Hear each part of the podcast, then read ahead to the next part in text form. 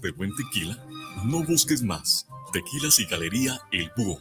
Bebidas finas y espirituosas de excelencia tequilera. Nos encontramos en calle Juárez 164B, en San Pedro Tlaquepaque, 3336-590863, con su amigo y servidor Emilio Ferreira. Tequilas y Galería El Búho.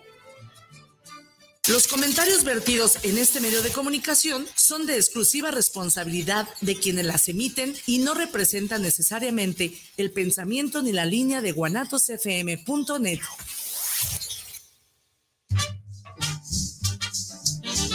¿Te han dicho que te falta un tornillo y tú sientes que le falta un tornillo al mundo? Bienvenido a tu programa El Tornillo Filosófico, donde lo que nos sobran son tornillos.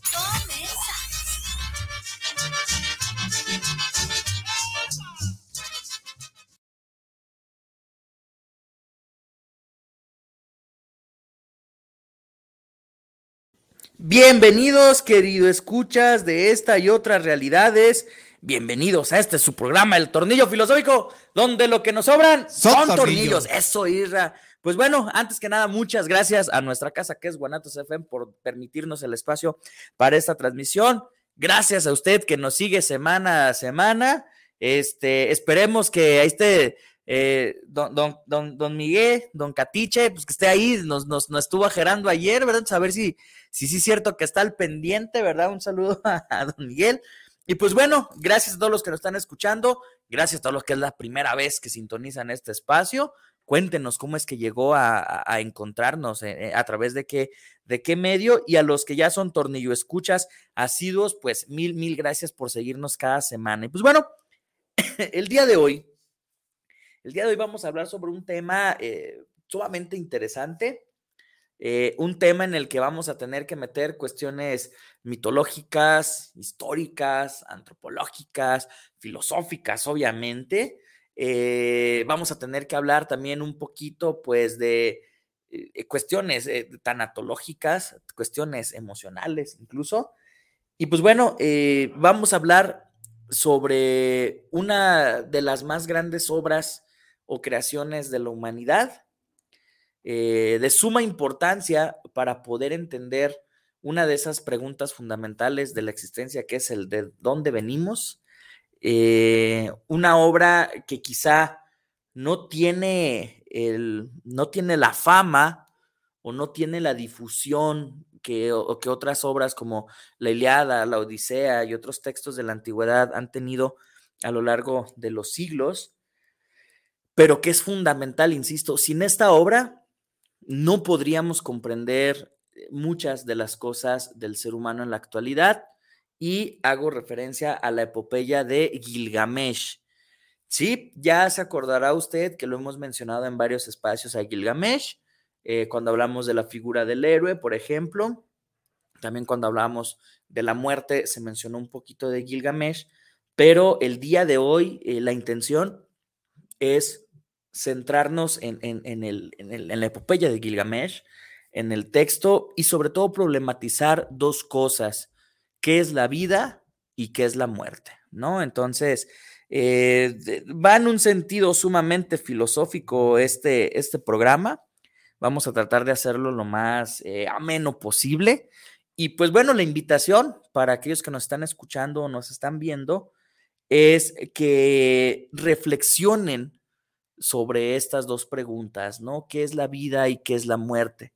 Entonces, bueno, eso es como, como el preámbulo para la transmisión del día de hoy y obviamente, pues usted lo sabe, déjenos sus comentarios, sus preguntas, cada uno de estos comentarios y estas eh, preguntas son eh, sumamente importantes para nosotros y son fundamentales. También si quiere apoyar a Dorian, pues ya sabe, ahí, ya ahí diga sus, sus cosas referente a este niño que de seguro nos está viendo y le mandamos un saludo porque pues anda convaleciente, ¿verdad? Estas generaciones de cristal le pusieron la vacuna el día de el día jueves y pues al parecer todavía no se recupera. Entonces, ya no los hacen como antes, ya ya no los hacen como antes y pues bueno, saludos a Dorian, saludos ahí a, a- a mi madre también que de seguro ahí está al pendiente de, de su salud, ¿verdad? Pero bueno, vamos comenzando. Bruno, los hacen como los carritos de Tonalá. Eh, ya lo, como los carritos de Tlaquepaque, ya lo, se rompen a la primera. Así es, Inge. Así que saludos al jarrito de Tlaquepaque, alias el Dorian, ¿verdad? Este, bueno, eh, vamos a comenzar con esto, vamos a comenzar de lleno con esto. Y, quiero comenzar con una pregunta, una pregunta que, que, creo que nos puede llevar a muchos caminos en la reflexión. ¿Será que cada uno de nosotros tiene una idea diferente de lo que es la vida y de lo que es la muerte? hay ciertos momentos en la que los seres humanos nos ponemos sumamente reflexivos, en el que el ser humano solamente está pensando en, cuestiones eh, existenciales como tal, cuestiones trascendentales, eh, cuestiones eh, del propio sentido de la vida. Y en muchas ocasiones viene a nosotros la pregunta del qué significa estar vivo, ¿no? hablamos del estar vivo no solamente en el proceso biológico de respirar, ¿no? De, todo lo que implica ello, el, el, típico nacer, crecer, reproducirse y morirse, ¿no? Como si eso fuera lo que es la vida, eh, eh, lo que le da eh, un significado a la vida, ¿no? Pero los seres humanos, sin embargo, tenemos otras cualidades que sabemos que no nos basta con el simple hecho de cumplir biológicamente con eso, sino que realmente en el ser humano existen cuestionamientos tan interesantes que nos hacen ir más allá de lo que está sucediendo en el momento, ¿no? Sin duda alguna, la, pregunta o una de las preguntas trascendentales de, nuestra, de nuestra existencia es el si hay algo después de la muerte, ¿sí? o, la visión incluso a veces un tanto egoísta del ser humano del por qué tenemos que morir, ¿no?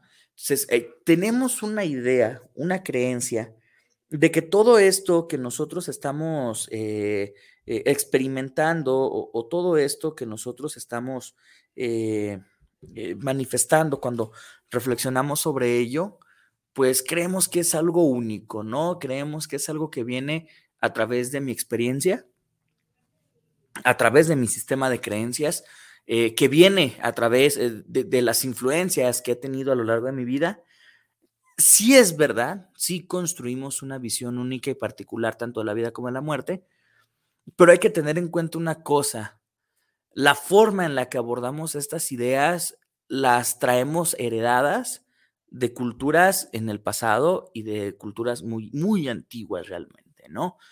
Eh, quizá Incluso hablamos de estas preguntas en cuanto al sentido de la vida y de la muerte, quizá incluso desde que el propio hombre viviera en civilización, ¿no? Lo hemos mencionado ya. Eh, llega un momento en, la existencia del Homo sapiens, cuando comienza a, separarse del resto de los homínidos, donde se da cuenta de que no es un, un, animalito más, de que se puede morir y se puede dejar ahí y no pasa absolutamente nada, ¿no? Como como pasaba o como pasa en, las otras eh, manifestaciones de vida, ¿sí? Sino también hacemos referencia a que el hombre se da cuenta de que estos congéneres que ya no están con vida, pues merecen seguir siendo recordados y tuvieron eh, un significado, tuvieron una posición especial en... Eh, mientras tenían vida, ¿no? Mientras estaban en este plano. Entonces comienza el hombre desde hace como, eh, como 600 mil años, no sé, menos quizás, comienza a darse cuenta de que hay que es necesario rendirle honor a través de estos rituales funerarios y de reconocerle a través de, recuerdos, canciones, eh, quizá en ese momento sonidos o algo que recordara a esa persona que se fue.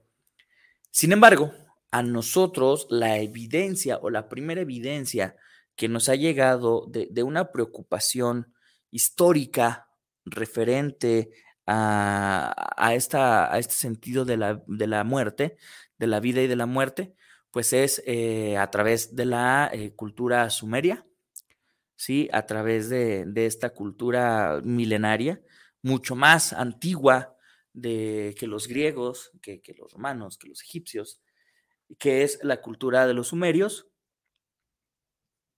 y eh, ellos van a manifestar lo que es este texto de la epopeya de Gilgamesh, el cual llega a nosotros a través de tablas de arcilla que se encontraron, 12 tablas de arcilla, las cuales nos narran la, la epopeya de Gilgamesh, estas aventuras de este dios, bueno, de este héroe sumerio, y cómo estas eh, a su vez han dado pie con el paso de los años a que se encuentren eh, otras versiones que complementan el mito, pero sin embargo también en el estudio de la arqueología de la antropología queda como esta duda de qué tanto de lo que se ha encontrado en las tablas aplica como, como el mito como tal, que otras ya son eh, manifestaciones más, más, más contemporáneas, cuáles sí están conectadas, cuáles no están conectadas, pero bueno, los diferentes estudiosos de, de las culturas orientales antiguas, pues son los que nos tienen a bien a identificar cuáles son los pasajes que sí podemos considerar, digámoslo,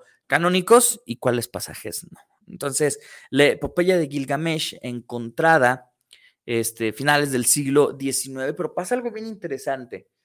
Eh, todos los textos que se han encontrado de civilizaciones, sobre todo griega y romana, han sido manejados de una manera extraordinaria que ha permitido que se traduzcan en diferentes idiomas y que hayan llegado a nosotros, no recientemente, ¿no? sino que hayan llegado a nosotros eh, desde siglos pasados, ¿no?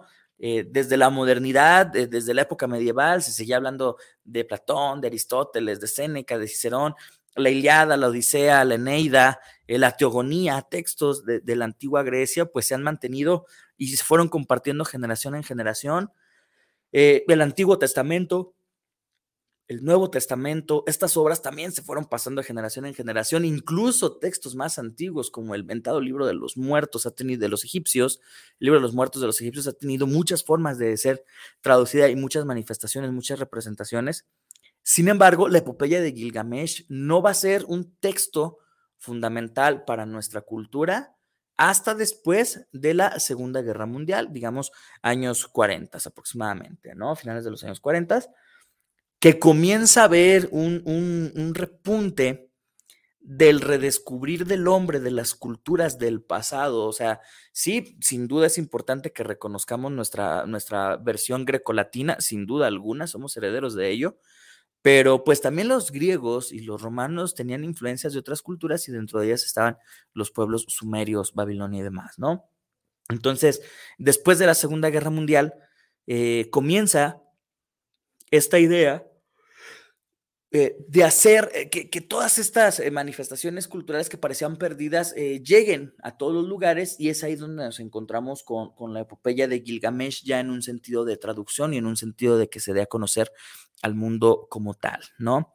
Entonces, en esta epopeya de Gilgamesh vamos a encontrar temas que son actuales aunque se haya escrito hace cuatro mil años o, o, esta manifestación haya sido escrita hace cuatro mil años, sin embargo, y aquí es importante aclararlo, no necesariamente estamos hablando de que el texto de la epopeya de Gilgamesh o estas tablas de la epopeya de Gilgamesh sean el primer, eh, la primera narración del hombre en cuanto al sentido de la vida y de la muerte, sino que es la más antigua que se ha encontrado.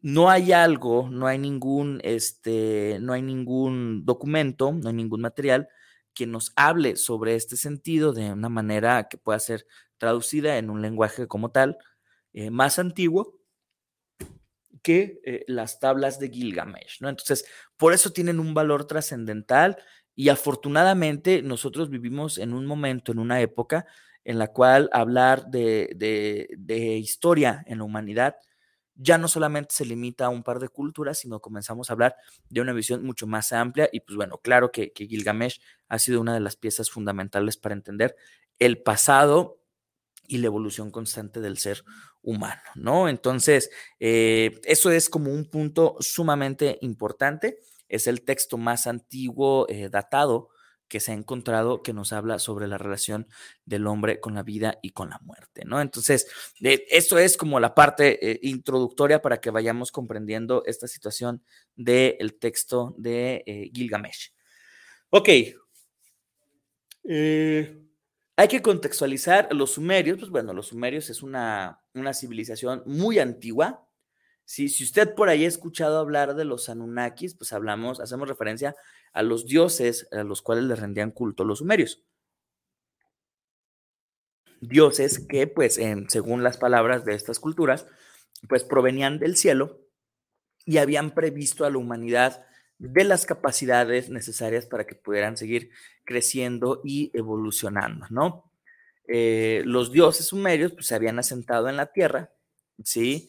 Eh, el principal de ellos, así como pues hablamos de un Zeus o de un Odín, pues es el dios Anuk, el cual eh, comenzó a, hacer pues, el desarrollo de estas civilizaciones, los dotó a los humanos de las herramientas y de las habilidades para que fueran construyendo cada vez más un, reino digno como ellos, en lo que esperaban el momento para poder regresar al cielo, a, su lugar natal, ¿no? De ahí que se hable mucho de, los Anunnakis como en ese sentido de, eh, seres eh, extraterrestres, ¿no? Sin embargo, eh, los dioses, de los dioses sumerios, van a dejar una manifestación en la tierra a través de diferentes obras y ellos van a quedarse viendo desde la distancia eh, cuidando al pueblo al cual ellos habían bendecido, ¿no? Y estamos hablando ahí de, esta civilización eh, sumeria, ¿no? Entonces,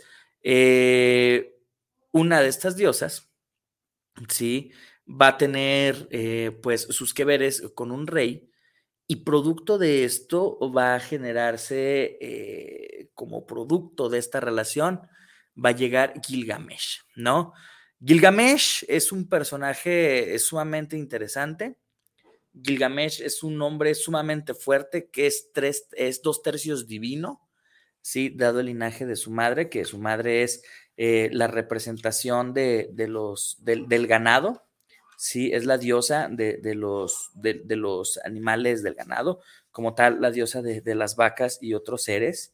¿sí? Entonces, Gilgamesh va a ser eh, dos tercios divino y un tercio mortal. Pero ese tercio mortal, pues es de un linaje eh, de, reinado, ¿no? Entonces es un linaje sumamente exquisito, ¿no? Eh, Gilgamesh es un hombre fuerte, ¿sí? Gilgamesh es la máxima representación pues, de esa masculinidad, de esa hombría. Y además hay, hay, ciertas cuestiones muy interesantes donde se habla que Gilgamesh es un nombre que se le ha dado diferentes alturas a lo largo de las diferentes culturas y traducciones que van de los 2 metros a los 11 metros, ¿no? Entonces por ahí eh, los ananitas mencionaban que Gilgamesh era un hombre de 11 metros, ¿no?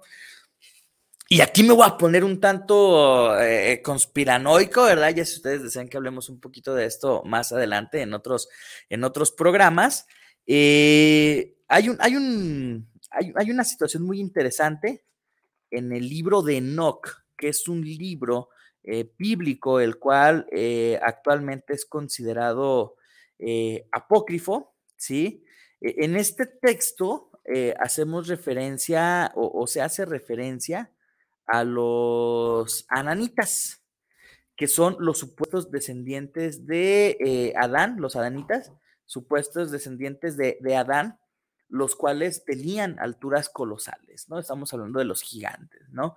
E, en varios pasajes del Antiguo Testamento se hace referencia a los gigantes, incluso, pues no olvidemos, quizá el más famoso Goliat, ¿sí? Eh, David, este, que va a derrotar a este gigante Goliat, pero pues bueno, este, se habla ya desde la antigüedad de estos seres, ¿de dónde surgen? Bueno, es muy interesante cuando eh, un grupo de, ángeles llegan a la tierra, eh, se enamoran de las humanas, procrean con ellas y de esa, de esa descendencia llegan estos seres colosales, sí que para nada no son bien vistos eh, por los hombres, ¿no? Ni, por, Dios mismo. Entonces ellos van a ser como un poquito apartados y por eso eh, aparecen, eh, insisto, en el Antiguo Testamento algunas palabras que hacen mención a ellos, ¿no? Entonces, por ahí también, si nos agarramos mucho de la teoría, pues podemos hablar eh, de que hay muchos paralelismos entre Gilgamesh y Nimrod. Nimrod, pues bueno, el, personaje que nos hablan en, la torre de, Babel, ¿no? Entonces, bueno, por ahí también tenemos eh, varias eh, referencias sumamente interesantes, ¿no? Bueno, Gilgamesh, este, pues se va a convertir en rey, pero es un rey, digámoslo, muy humano. Gilgamesh es sumamente protector. Gilgamesh va a hacer que su pueblo pueda construir las, las murallas de Uruk, esta ciudad antigua, ¿sí? Y, supuestamente va a forzar tanto a, los miembros de, de, sus trabajadores que van a construir estas fortalezas en menos de un mes. Entonces, estamos hablando de que era una persona que, que sometía a, su pueblo con mano dura, ¿sí? Eh, que realmente sabía la posición en cuanto a descendencia, en cuanto a poder, en cuanto a, linaje él tenía y obviamente lo, lo ejercía, ¿no?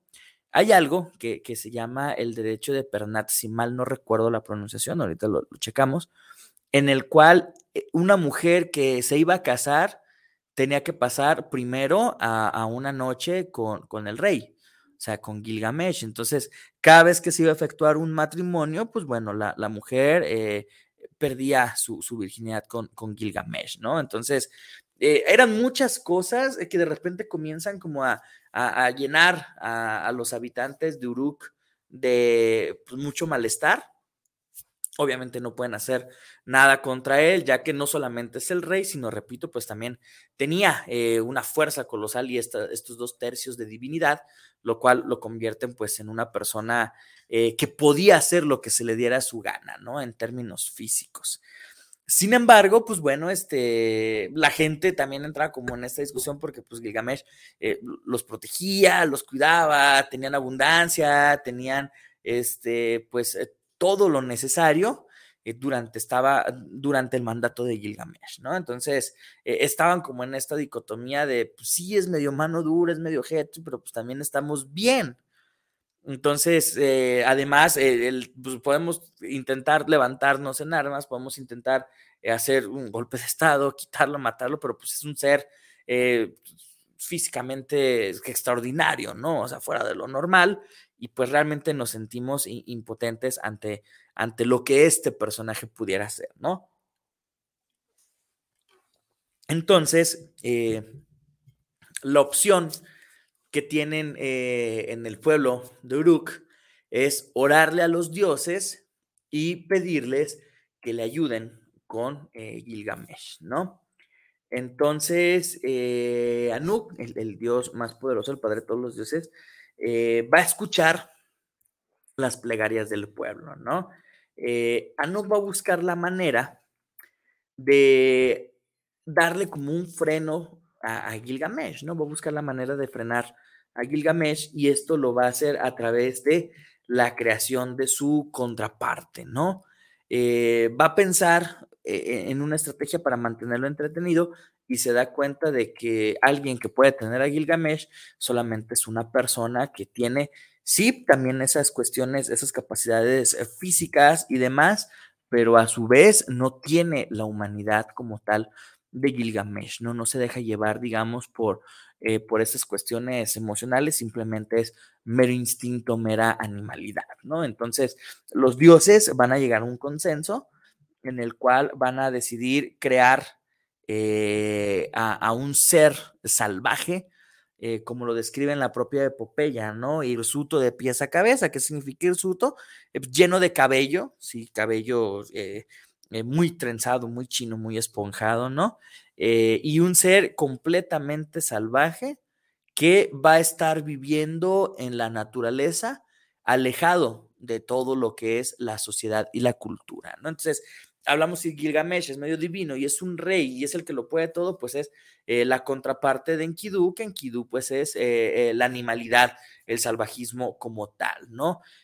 a tal grado que pues bueno, llega Enkidu al bosque y comienza a proteger a los animales.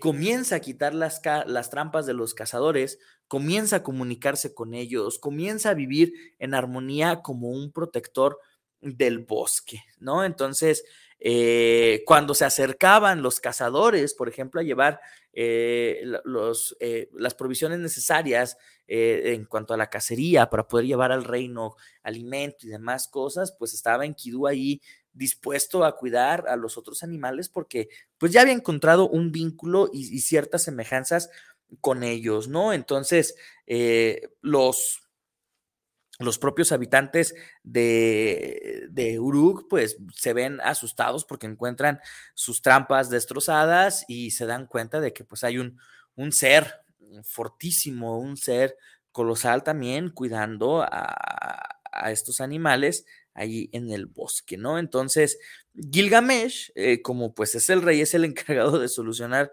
todas las situaciones, pues va a tomar una decisión eh, pues, sumamente interesante, una decisión que ya me dejará usted en los comentarios si se le hace conocida o si se le hace viable o si le suena a algo, ¿no? Eh, Gilgamesh va a contratar a Shamhat. ¿Quién es Shamhat? Pues bueno, Shamhat es una eh, dama de compañía. Shamhat es una mujer que presta ciertos servicios, ¿sí? Y, se le va a dar la consigna de ir al bosque a buscar a este ser de Enkidu y pues bueno, eh, eh, ayudar a que se apaciguara su, su ira, ayudar a que, a que se apaciguara ese, esa bravura que tenía como, como animal Enkidu, ¿no? Entonces, Shamhat va a internarse en el bosque, va a encontrar a Enkidu, eh, a Enkidu le va a traer esta mujer y en seis días, cuéntele bien, seis días de darle al cuerpo lo que pida, seis días de intimidad entre Shamhat y Enkidu van a generar que eh, este ser, que este ser creado por los dioses Enkidu comience a humanizarse a tal grado de que perdió la capacidad de hablar con los animales, perdió la capacidad de convivir con ellos, se convirtió en, un ser casi, casi como un ser humano, ¿no? A diferencia de que, pues bueno, era un ser eh, con cuernos, era un ser eh, con ciertas facciones, ciertos rasgos eh, muy animalescos, ciertos comportamientos iguales, pero a través de estos seis días de pasión, destrucción, muerte, cumbia y demás fluidos transmitidos y cosas compartidas, Enkidu se logra civilizar. ¿Sí? Entonces, al ya no tener comunicación con los animales, pues digamos que todo vuelve como a la normalidad, ¿verdad? Pero bueno, vamos a unos saluditos, ¿sí? Para no dejarlos pasar en lo que seguimos con, con esta cuestión de Gilgamesh. Nos dice Isabel Rodríguez, saludos para el tornillo filosófico desde el Estado de México. Para el maestro Bruno, un gran saludo y aquí escuchamos el tema de hoy. Hombre, muchas gracias Isabel, hasta el Estado de México, justo para allá les mando un corazón de Peña Nieto, ¿verdad? Y si me mientan la madre, me, hago responsable de ello. Pero bueno, saludos hasta la Ciudad de México. Miguel Ángel Flores, saludos maestro Bruno desde la Mesa Colorada. Ahora saludos y siempre presente en el torneo filosófico. Eso, don Miguel Ángel, muchas gracias por estar al pendiente para que vean que sí, sí cumple Don Miguel aquí con Guanatos. Eh, Cristina Arechiga, saludos para el programa desde la CDMX, para el tornillo filosófico. Gilgamesh, ¿de qué origen era? Hablamos de la civilización sumeria como tal, pero de toda esta influencia de Mesopotamia y Babilonia, de las culturas, de las civilizaciones más antiguas, ¿no? En la historia de la humanidad. Eh, por aquí tenemos a Dorian, Dice, saludos como siempre, todos sus temas son fabulosos e interesantes, cada sábado se aprende mucho, mucho más. Felicidades al torneo mayor, eres único, bendiciones, abrazos de Madrid Dorian, saludos a ambos, los quiero. Y también dice, algo curioso que conozco de Gilgamesh es que el poema de Gilgamesh se considera la obra literaria más antigua del mundo. Así es, como lo mencionamos, es la más antigua, no porque sea la más antigua contada o narrada, que no hay que olvidar que antes todo el conocimiento era eh, transmitido de manera oral, sino que Gilgamesh es la obra en donde está manifiesta, está escrita en esta, eh, en esta visión cuneiforme, si este, este, idioma, estos lenguajes cuneiformes en los cuales son solamente algunas figuritas las que van a determinar el acomodo, la, la palabra que están representando, y pues bueno, es lo más antiguo que nos hemos encontrado como humanidad hasta el día de hoy. Y obviamente se le conoce como una obra literaria porque narra eh, en un término fantástico, en un término mitológico, pues las diferentes aventuras que va a pasar Gilgamesh, ¿no? Las primeras seis tablas nos van a contar eh, el origen, eh, este conflicto que estamos narrando con, con Enkidu, y las segundas tablas nos van a hacer referencia a esta dicotomía filosófica de Gilgamesh con la muerte, ¿no?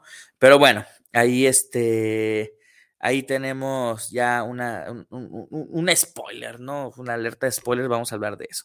También mi reina Viri Vargas, baby, nos manda un saludo, nos dice, sumamente interesante, mi tornillo mayor, me encanta la forma en que cuentas las historias, la pasión que inyectas al conocimiento. Felicidades, amor. Eh, excelente programa. La vida y la muerte unen una al lado de la otra todo el tiempo. Besos al tornillo. Baby, también te mando besos. Pues te mando besos, ¿verdad?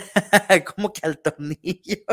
Eh, es, muy temprano, baby. Te amo, baby. Gracias, gracias por estar también al pendiente de, la, de la transmisión, ¿verdad? Pero bueno, les mencionaba entonces que eh, Shamhat va va a, llevarse a Enkidu seis días en, dándole al cuerpo lo que pida, sea lo que sea esto. Entonces, eh, van a ser posteriormente esos seis días, van a ser invitados a, una boda ahí a la ciudad de Uruk.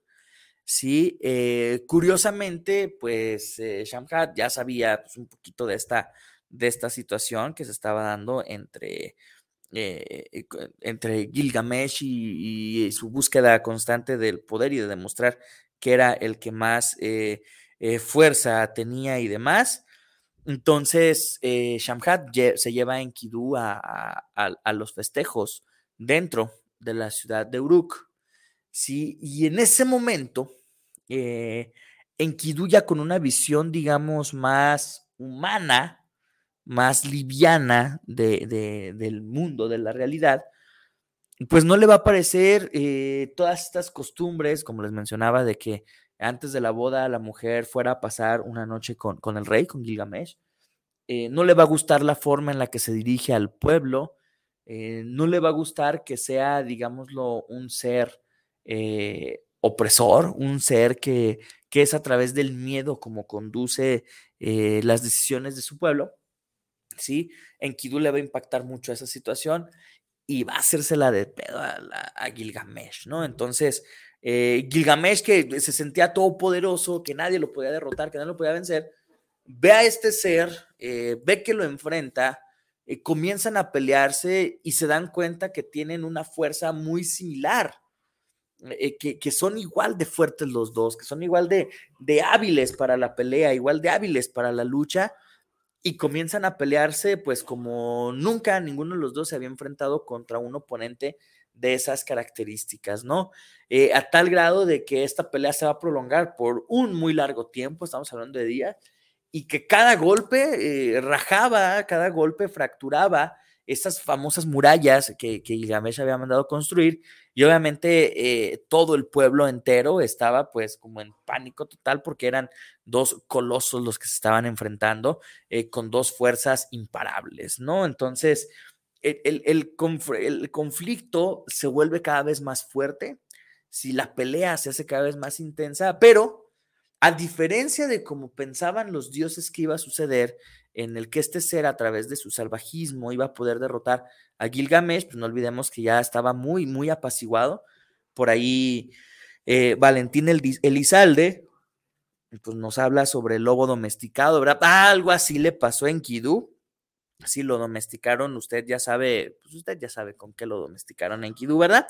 Este, entonces, eh, eh, en vez de convertirse en estos grandes enemigos que van a pelear hasta la muerte, toman un respiro, se reconocen a sí mismos como los más fuertes que hay, ¿sí? Se, contemplan a sí mismos como los más fuertes que hay, como los dos únicos seres que viven ahí, que tienen o, que pueden tener como esta capacidad del conflicto y se hacen amigos, ¿sí? Pero se hacen amigos sumamente cercanos, amigos sumamente íntimos, amigos que eh, que van a estar juntos ante cualquier situación y ante cualquier peligro, ¿no? A tal grado, y usted se acordará si, si tiene un amigo muy, eh, muy estimado durante la infancia o la adolescencia, a tal grado de que el propio Gilgamesh va a llevar a Enkidu a, presentárselo a su madre y a toda su ascendencia divina, ¿no? Entonces, eh, realmente para Gilgamesh, para Enkidu, fue como algo muy grato en el cual incluso Gilgamesh se olvidó por completo de sus, eh, de, sus hábitos como monarca, de eso que lo llevaba a ser tan criticado, y Enkidu obviamente se olvidó de, de, Shamhat, ¿no? O sea, o ya no fue tan siquiera una relación que se mencione con, mucha eh, fuerza dentro de, la epopeya. Entonces, eh, se quedan uno con el otro, Gilgamesh junto con Enkidu, y se predisponen a, tener pues todas las aventuras posibles. ¿Por qué? Porque tienen que demostrarse constantemente uno al otro que son los más fuertes, los que están capacitados para cuidar a la población, los que tienen pues esta, esta visión y esta imagen de eh, eh, la aventura y del camino que tienen que seguir para llegar a esa gloria, esa fama, esa fortuna, ¿no? Y aquí es donde se introduce algo muy interesante que, va a ser un factor principal en la, en la humanidad como tal, que es esta visión de la búsqueda de ser reconocidos. Gilgamesh, a pesar de ya ser un rey, de tener este, todo lo que necesita, él quiere y desea ser reconocido como el más fuerte. Eh, un ser tan poderoso que nadie iba a poder derrotar, que nadie iba a poder vencer. Entonces, eh, pues para Gilgamesh eh, se convierte en el sentido de su vida al conocer a Enkidu, ya no es como el interés por el mandar y tener el, el poder sobre los demás, sino estamos hablando del ser reconocido como el más fuerte, el más hábil, el, el, el que todos los reflectores se vuelquen hacia él, ¿no? Entonces, esta visión de, que, tiene eh, Gilgamesh, pues es una visión que es sumamente actual, ¿saben? Porque muchos de nosotros eh, buscamos ser el más algo, buscamos el reconocimiento hasta en las cosas más básicas que hacemos, ¿no? Así como el, eh, mira, me, me, lavé y, me metí a bañar, así como de, pues, ok, pues, hazlo, ¿no? Simplemente son cosas que tienes que hacer, pero esta búsqueda de esta fama, de este reconocimiento, del que se te ponga como el más algo, pues es lo que va a llevar a Gilgamesh y obviamente eh, al ir Gilgamesh va Enkidu unido, van, van juntos siempre para todos lados, en contra de todo aquello que les va a provocar eh, pues este, este, esta incertidumbre, ¿no? Entonces, buscan la fama, buscan ser reconocidos, eh, buscan el éxito como tal, en el lugar en el que fueran siempre estaban al pendiente, pues para estar atacando y defendiéndose de las diferentes situaciones que pudieran pasar. Entonces, Gilgamesh y Enkidu, pues van a ser estos dos personajes que buscan ese reconocimiento tan fuerte por parte del mundo, ¿no? Este, sin embargo, pues todas las historias tienen giros inesperados de la trama, ¿no? Este, lo que conocemos a través de las, de las, de las tablas de arcilla es que posteriormente eh, Gilgamesh y Enkidu pues van a tener que moverse un poquito de la zona en la que se encontraban al, momento de hacer todas sus hazañas y van a decidir ir al bosque sagrado de los cedros. Sí, para la cultura babilónica, para la cultura sumeria, existe un bosque sagrado que es en el que se encuentran los cedros, ¿no? Es un bosque sagrado en el cual, eh, pues, no pueden permitir que exista, digamos, ningún tipo de maldad o de amenaza, ¿no? Sin embargo, en el, en el bosque sagrado de los cedros va a habitar una deidad un tanto obscura, una deidad un tanto eh, demoníaca, que es un baba. ¿Sí? Un baba, eh, un ser eh, sumamente grotesco a la vista, ¿sí? un ser que es, fuerza y, violencia absoluta en todos los sentidos, y un ser que también es una representación sumeria de la fertilidad, porque es representado en, las obras más antiguas con, pues, con, un, pues, con un, pene muy grande, ¿no? O sea, va a ser representado en esa manera. Entonces, eh, eh, Gilgamesh y Enkidu pues deciden enfrentarse a, a este ser ¿sí? Deciden demostrar eh, a través de la derrota este ser que son los más poderosos, ¿no? Entonces, Gilgamesh y Enkidu están a punto de asestarle el, golpe final, ¿sí? De eliminar a, este, a este Umbaba, liberar el bosque de los cedros de esta eh, influencia maligna que, que, empapaba la, la, propia esencia de, de, un baba.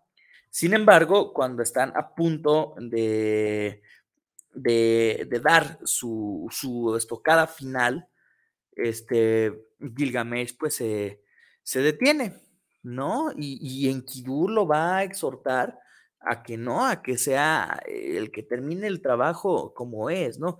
Que le dé muerte a, este ser. Entonces, eh, Gilgamesh no, no, no, no, quiere hacerlo como tal, él sabe que, que Umbaba ya está derrotado, que, que, él, que él haría lo que ellos eh, dijeran, pero sin embargo, Gilgamesh es incitado a cortarle, eh, a decapitar a Umbaba, es, es, es, es llevado a esa situación y a través de la decapitada de, de baba, pues bueno, Gilgamesh y Enkidu van a ser conocidos como grandes, grandes protectores de, su contexto. Entonces, llevan a mostrar al pueblo eh, la cabeza de un baba y haciéndole saber de que ya no se encontraban en ningún tipo de, de, eh, de peligro, porque ese bosque sagrado ya podía ser otra vez, digámoslo, pisado o podía ser transitado en él de manera normal. Eh, cualquier persona que, decidiera estar ahí, ¿no? Entonces, bueno, esta es como la primer gran hazaña de Gilgamesh junto con Enkidu, ¿sí? El derrotar a un baba, el decapitarlo, pero a Enkidu le comienzan a llegar unos sueños muy extraños, ¿sí? Eh, en su momento, antes de que Gilgamesh conociera a Enkidu, también se le van a manifestar sueños muy extraños en los cuales él no puede interpretar, eh, en el cual eh, se narra que Gilgamesh veía un, ser monstruoso destruyéndolo, todo destruyéndolo, obviamente haciendo referencia a Enkidu. Y cuando matan un baba, Enkidu va a tener un sueño lúcido muy interesante en el cual se le manifiesta que moriría. Entonces, Enkidu va y le cuenta a su amigo Gilgamesh de ese sueño y Gilgamesh así como de, es un sueño, no, no te preocupes, no nos vamos a morir, somos los, los que mataron un baba, somos los que tenemos eh, la fuerza, el poder y demás situaciones, así que tú tranquilo, no te preocupes, sí, todo va a estar, todo va a estar bien, todo va a estar tranquilo, de aquí, después de haber matado a este ser, hay que seguir como si nada, ¿no? Entonces, eh, Gilgamesh y Enkidu eh, van a ser recibidos en muchas situaciones, en muchas poblaciones, pues ya como como estos, estos ídolos, ¿no? Van a ser vistos como, como estos seres que eh, cuidan, protegen y que tienen la habilidad y la fuerza para hacerlo, ¿no? Entonces, eh, Gilgamesh le dice a Enkidu que no se preocupe, ¿sí? Que si él es tan fuerte como él, sabe, y ojo lo que le dice, ¿no? Sabe que, pues, la muerte no los podría alcanzar. Son tan fuertes, tan poderosos que la muerte no les podría afectar en ningún sentido, ¿no? Entonces, eh, esta premisa, pues hace que Enkidu eh, se, digamos, como se relaje, se estabilice y que pueda disfrutar de esa, de esa gloria y de esa fama que implica ser, pues, un, un héroe, ¿no? Pero bueno, hasta aquí le vamos a dejar en esta primera hora. ¿sí? Ahorita vamos a continuar con unos saluditos que están aquí pendientes. Y pues bueno, cuéntenos, ¿ya conocía la epopeya de Gilgamesh? Eh, ¿Ya había tenido contactos con ella? ¿Es algo nuevo? ¿Es de interés? ¿No es de interés? Cualquier comentario que nos haga llegar al Facebook, eh, a la página de Guanatos o a mi página personal, pues aquí lo estaremos leyendo y tratando de responder. Así que pues bueno. No se olvide que estamos en esta primera hora de su programa del tornillo filosófico y volvemos a una segunda hora del torneo filosófico, donde lo que nos sobran son, tornillos. Volvemos.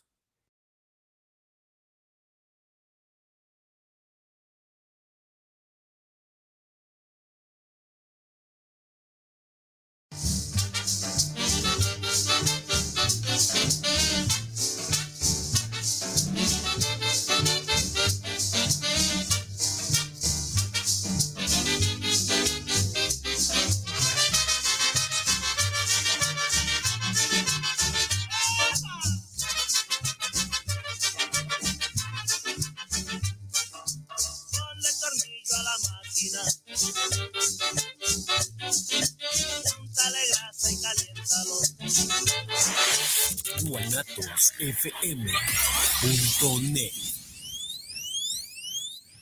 Este 13 de febrero estamos realizando la transmisión del sonido que nos hermana desde los micrófonos de la hora nacional.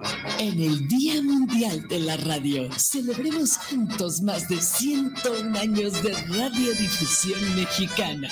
Y bailaremos con la música de Campeche Show. Sus amigos Fernanda Tapia y Sergio Bonilla los invitamos a compartir este domingo la hora nacional. Esta es una producción de RTC de la Secretaría de Gobernación.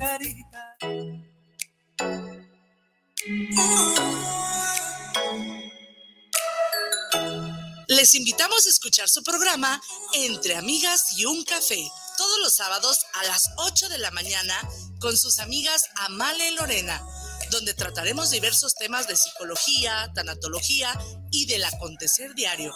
Recuerda, sábado a las 8 de la mañana por esta señal de guanatosfm.net y por nuestra fanpage Guanatos FM Network. Casa Aramara, un lugar mágico en el tradicional Tianguis Cultural en Guadalajara, frente al Parque Agua Azul. Visítanos y encontrarás cuarzos, armonizaciones, esencias curativas, lectura de cartas y mucho más. Te esperamos todos los sábados de 10 de la mañana a 4 de la tarde. Casa Aramara, donde te recibimos con los brazos abiertos. Fentanilo, heroína, cocaína, piedra, cristal. No importa qué droga te metas, de todas formas te destruyes. La sangre de las drogas nos mancha a todos. Mejor métete esto en la cabeza. Si te drogas, te dañas. Si necesitas ayuda, llama a la línea de la vida. 800-911-2000. Para vivir feliz, no necesitas meterte nada. ¿Te gusta bailar? Es momento de brillar. Gran competencia K-Pop Dance Cover. Únete con tu grupo y participa. Inscríbete y muestra tu talento. Primer premio, 3 mil pesos. ¿Qué esperas? Solicita tu ficha de inscripción al teléfono 3327 88 32 34. 3327 88 32 34. K-Pop Dance Cover, donde tú puedes brillar. Inscríbete ya.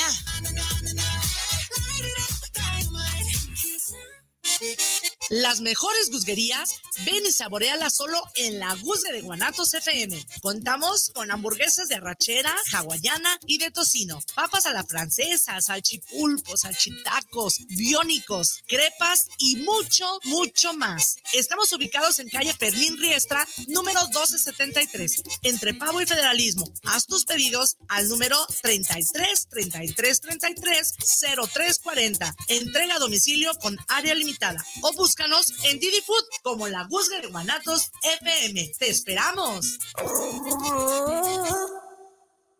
Raticida, gasolina, ácido sulfúrico, amoníaco, acetona. No importa qué droga química te metas, todas están hechas con veneno y de todas formas te destruyes. La sangre de las drogas nos mancha a todos. Mejor métete esto en la cabeza. Si te drogas, te dañas. Si necesitas ayuda, llama a la línea de la vida. 800-911-2000. Para vivir feliz, no necesitas meterte en nada. El aeropuerto Felipe Ángeles se ubica en el municipio mexiquense de Tecámac, al norte de la Ciudad de México.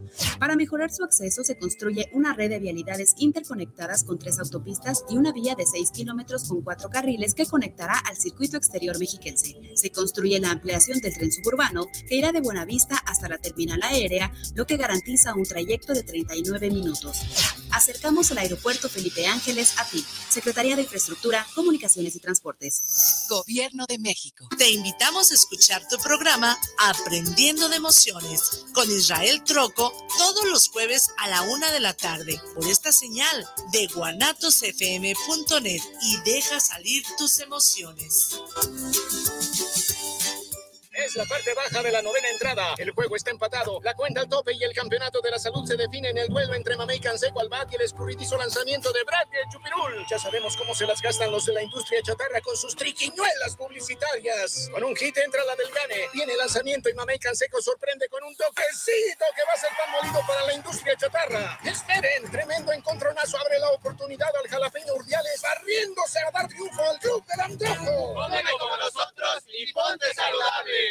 Hola, ¿cómo están? Yo soy Jackie González, locutora y conductora acá en Guadalajara. Y los quiero invitar a que escuchen todos los jueves de 3 a 4 de la tarde por Guanatos FM lo que callamos los agentes de seguros. El espacio donde se dice la neta de los seguros, que además de aprender está súper entretenido y divertido. Así que no se lo pierdan. La influenza es una enfermedad respiratoria que se incrementa en la temporada invernal y puede tener efectos graves en la salud. La vacuna es la mejor forma de protegernos. Acude a tu unidad de salud para vacunar a niñas y niños de 6 a 59 meses, personas con enfermedades crónicas, mayores de 60 y embarazadas. Por tu bienestar y el de tu familia, vacúnense. Secretaría de Salud. Este programa es público, ajeno a cualquier partido político. Queda prohibido su uso para fines distintos a los establecidos en el programa. Semillas JS, empresa dedicada al mejoramiento genético para ayudar al productor y al campo mexicano, ofrece una amplia variedad de semillas híbridas para siembra de maíz. Contamos con híbridos especialmente para forraje y para trilla de grano blanco y amarillo, e híbridos para cosecha de hoja, para tamal y también híbridos eloteros. Semillas JS se adapta perfectamente a siglos de temporal de lluvia y a terrenos con sistema de riego. Puede ser sembrados a altitudes que van desde 0 hasta 2.800 metros sobre el nivel del mar. También ofrecemos asesorías sin ningún costo en la compra de nuestros híbridos. Contáctanos a nuestros teléfonos 33 34 66 53 11 y 33 26 76 98 29. Semillas JS te ofrece precio, calidad y Si su rentabilidad. es de buen gusto, lo invitamos a que conozca los verdaderos y como deben ser, los originales hot dogs. Nos encuentran en el cruce de la calle Miguel Hidalgo y General Pesqueira, a unos pasos de la terminal Tufesa, en la Gran Abojoa, Sonora. 64 años nos recomiendan. Los alimentos naturales ya se vieron ganadores. Los del Atlético Chatarra son pura mala vibra. Este partido se pone chatarra. Intentan doblar a los del Club del Antojo a fuerza de ingredientes malignos. Los alimentos saludables son nuestros héroes salvadores. Recuerda revisar el etiquetado, haz ejercicio todos los días y disfruta de gran salud. Come como nosotras y ponte saludable. Pura vitamina. Conservar la Sierra de San Miguelito es de gran importancia. Este lugar brinda el agua que utilizamos para vivir, sembrar y cuidar ganado. La urbanización de esa zona disminuiría la cantidad de agua disponible para sus habitantes y los de la capital de San Luis Potosí. Por ello, el gobierno federal decretó el área natural protegida Sierra de San Miguelito. Sí a la vida. Protejamos a la Sierra de San Miguelito. Gobierno de México. Atrevida, formal, divertida, única. ¿Cuál estilo? Estela Boutique tiene la moda que buscas. Ropa importada y de línea que resalta tu belleza y personalidad. Comprueba nuestra variedad, calidad y precio justo. Te esperamos en Venustiano Carranza, número 696, en la Colonia Constitución. Nuestra línea telefónica está a tus órdenes. 9627-4131. Búscanos en Facebook. STELLA-Boutique. Estela-Boutique. ¿Es usted un gran catador de buen tequila? No busques más. Tequilas y Galería El Búho. Bebidas finas y espirituosas de excelencia tequilera. Nos encontramos en calle Juárez 164B, en San Pedro Tlaquepaque, 3336-590863, con su amigo y servidor Emilio Ferreira. Tequilas y Galería El Búho. Organización Musical Pausa, la mejor opción en música versátil para tu evento. Paquetes diseñados a tu necesidad y presupuesto. Que tu evento sea inolvidable. Souvenirs, iluminación, excelente ambiente y extenso repertorio musical. Organización Musical Pausa. Contrataciones al 33 32 70 57 47 y 33 35 77 43 28. Dos tazas de raticida. ¿Raticida? Una taza de gasolina. ¿Gasolina? Remover con tres cucharadas de ácido sulfúrico. Agregar media onza de amoníaco y cocinar a fuego lento. No importa qué droga química te metas, todas están hechas con veneno y de todas formas te destruyes. Mejor métete esto en la cabeza. Si te drogas, te dañas. Ups, creo que se nos pasó la mano de acetona. Si necesitas ayuda, llama a la línea de la vida. 800-911-2000. guanatosfm.net. En la Cámara de Diputados aprobamos el régimen simplificado de confianza. Este es un nuevo modelo para que pequeñas y pequeños productores, comerciantes y personas emprendedoras registren sus negocios y quienes trabajen en ellos reciban todos los derechos. Así, las y los contribuyentes pagarán menos impuestos y tendrán trámites más rápidos. Cámara de Diputados, Legislatura de la Paridad, la Inclusión y la Diversidad. Guanatos FM siempre a la vanguardia. Ahora, si te perdiste nuestra programación, también podrás escucharla a través de la plataforma Spotify. Ya lo sabes, porque en Guanatos FM nuestros escuchas son lo más importante. www.guanatosfm.net, líder mundial.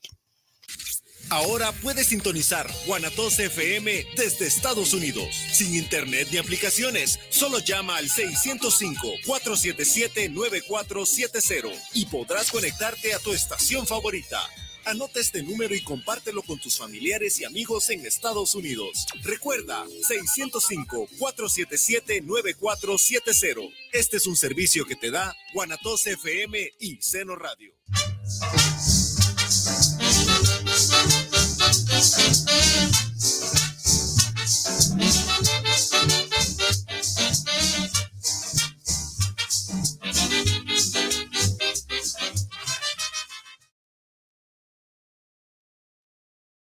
Bienvenidos a esta segunda hora de su programa El Tornillo Filosófico, donde lo que nos sobran son tornillos. Ahora me dejaron solo. Pero bueno, gracias por seguir aquí al pendiente. Gracias por estar en esta segunda hora. Y pues bueno, como le mencionábamos, estamos hablando de la epopeya de Gilgamesh y la relación con la vida y con la muerte, ¿no? Que son dos conceptos fundamentales para entender, eh, para entender lo que es la humanidad. Y nos hemos quedado en esta parte en el cual este, eh, Gilgamesh se ha encontrado con, con Enkidu, este otro ser creado por los dioses como para ponerle un estate quieto, pero resulta ser que se convierten en muy, muy buenos amigos.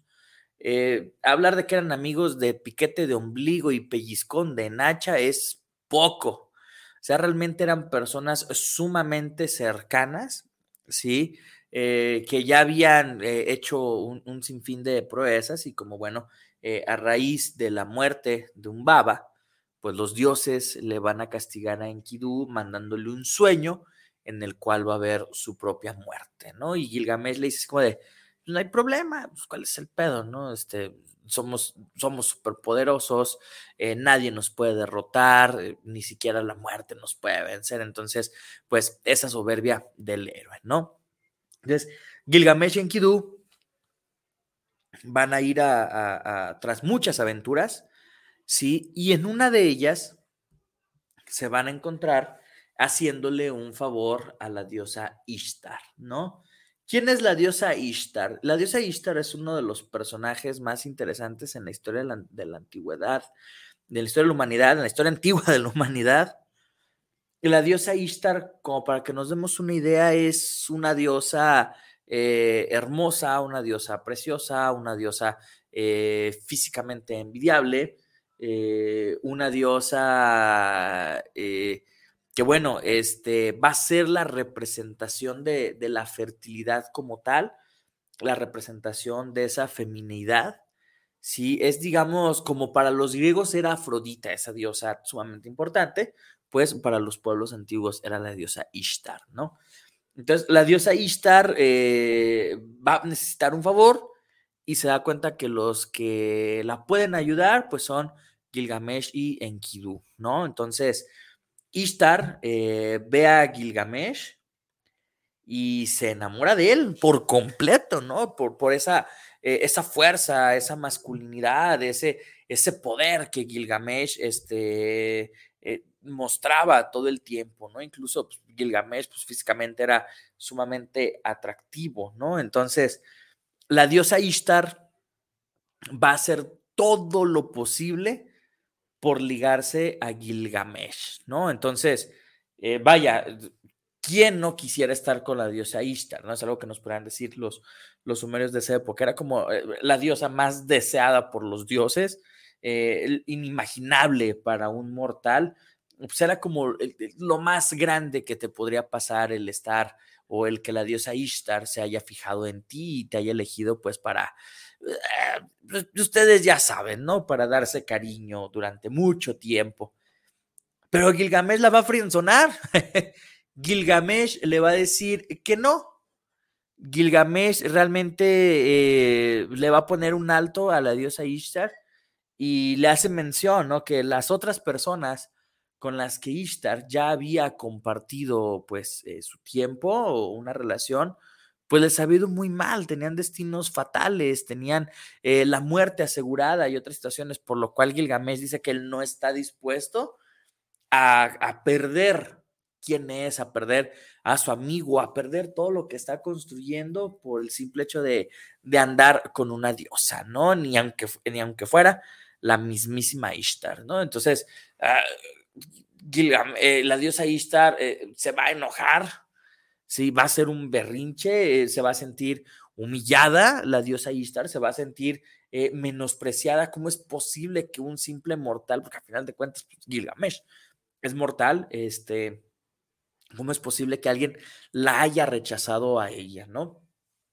Con ese coraje, con ese, eh, eh, con ese, con esa ira y con ese dolor contenido, Ishtar va a ir con, con los dioses supremos y les va a pedir de favor que envíen un castigo a Gilgamesh, algo, algo que, le ayude a, recapacitar y a darse cuenta de, pues de, la tontería que era no pelar a la diosa, ¿no? Entonces, eh, los dioses antiguos, los, los, dioses eh, superiores de, de, Sumeria, van a hacer una reunión y van a pensar cuál va a ser la mejor estrategia o, a través de qué, eh, de qué medio se van a valer para que, que Gilgamesh pagara esa ofensa contra Ishtar, ¿no? Porque no solamente estaba ofendiendo a la diosa, sino estaba ofendiendo a los dioses en general, o sea, como un mortal se iba a resistir a la voluntad de los dioses, ¿no? Y todavía con esa ventaja, con esa alevosía, con esa intención de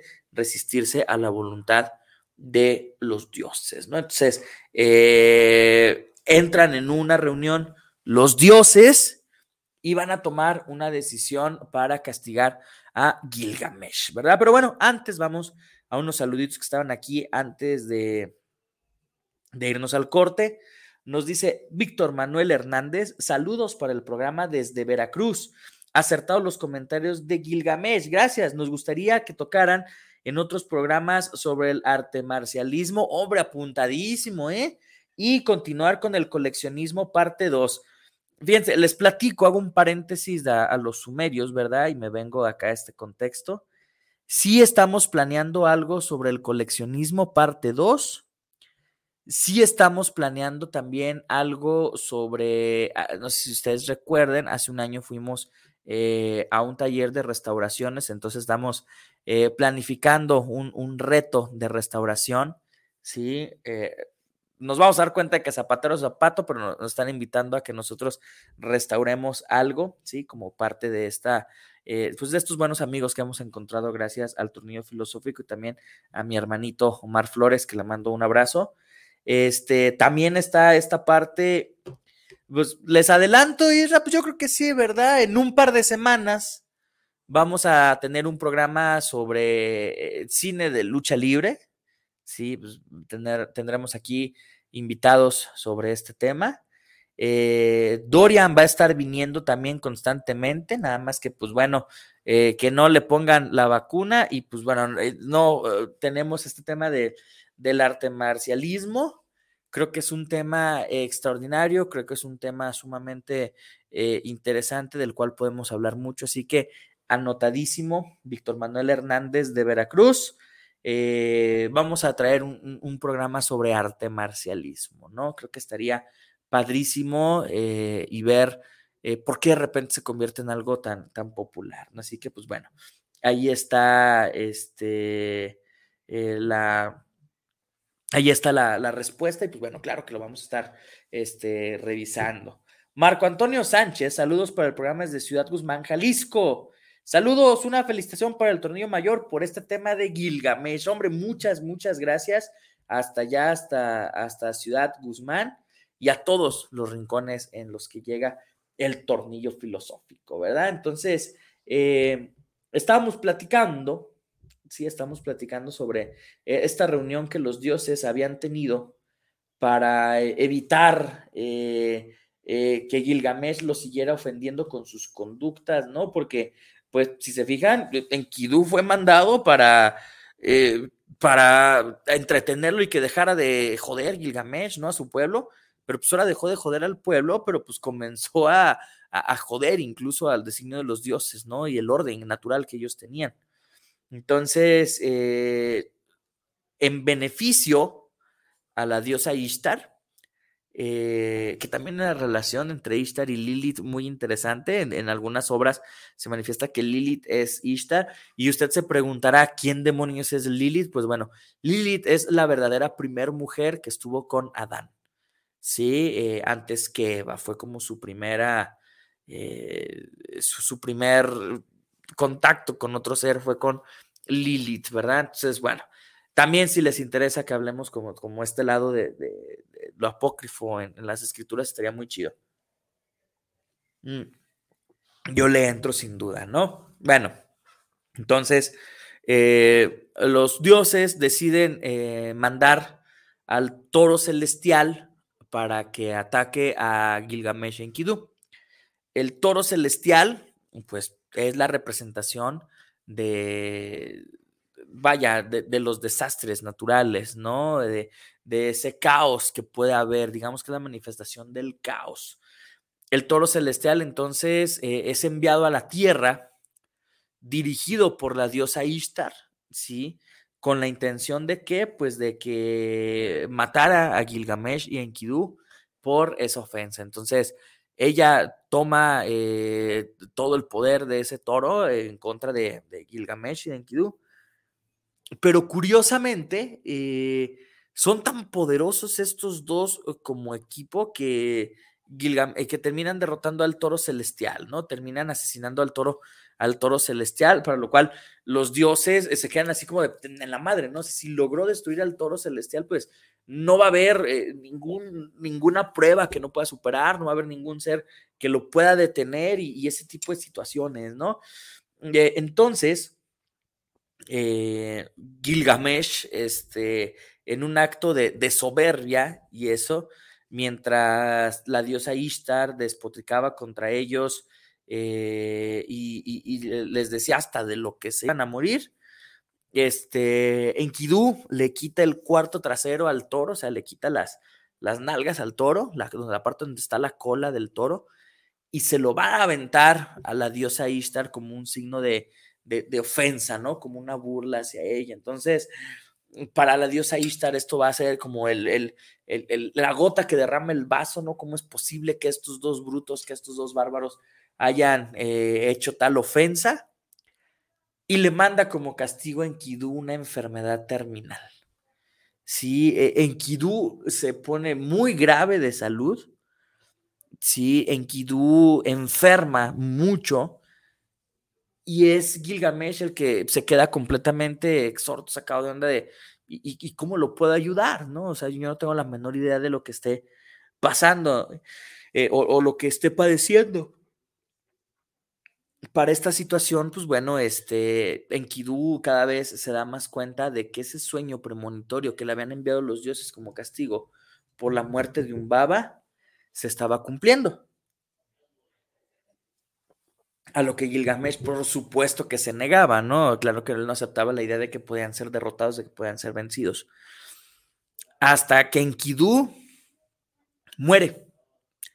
Enkidu va a morir en los brazos de su amigo Gilgamesh Gilgamesh le va este, a, llorar mucho tiempo, va a sufrir la muerte de su amigo, pero se promete a sí mismo de que va a encontrar la manera en la cual va a viajar al otro mundo, va a viajar al inframundo para recuperar el alma de eh, su amigo Enkidu.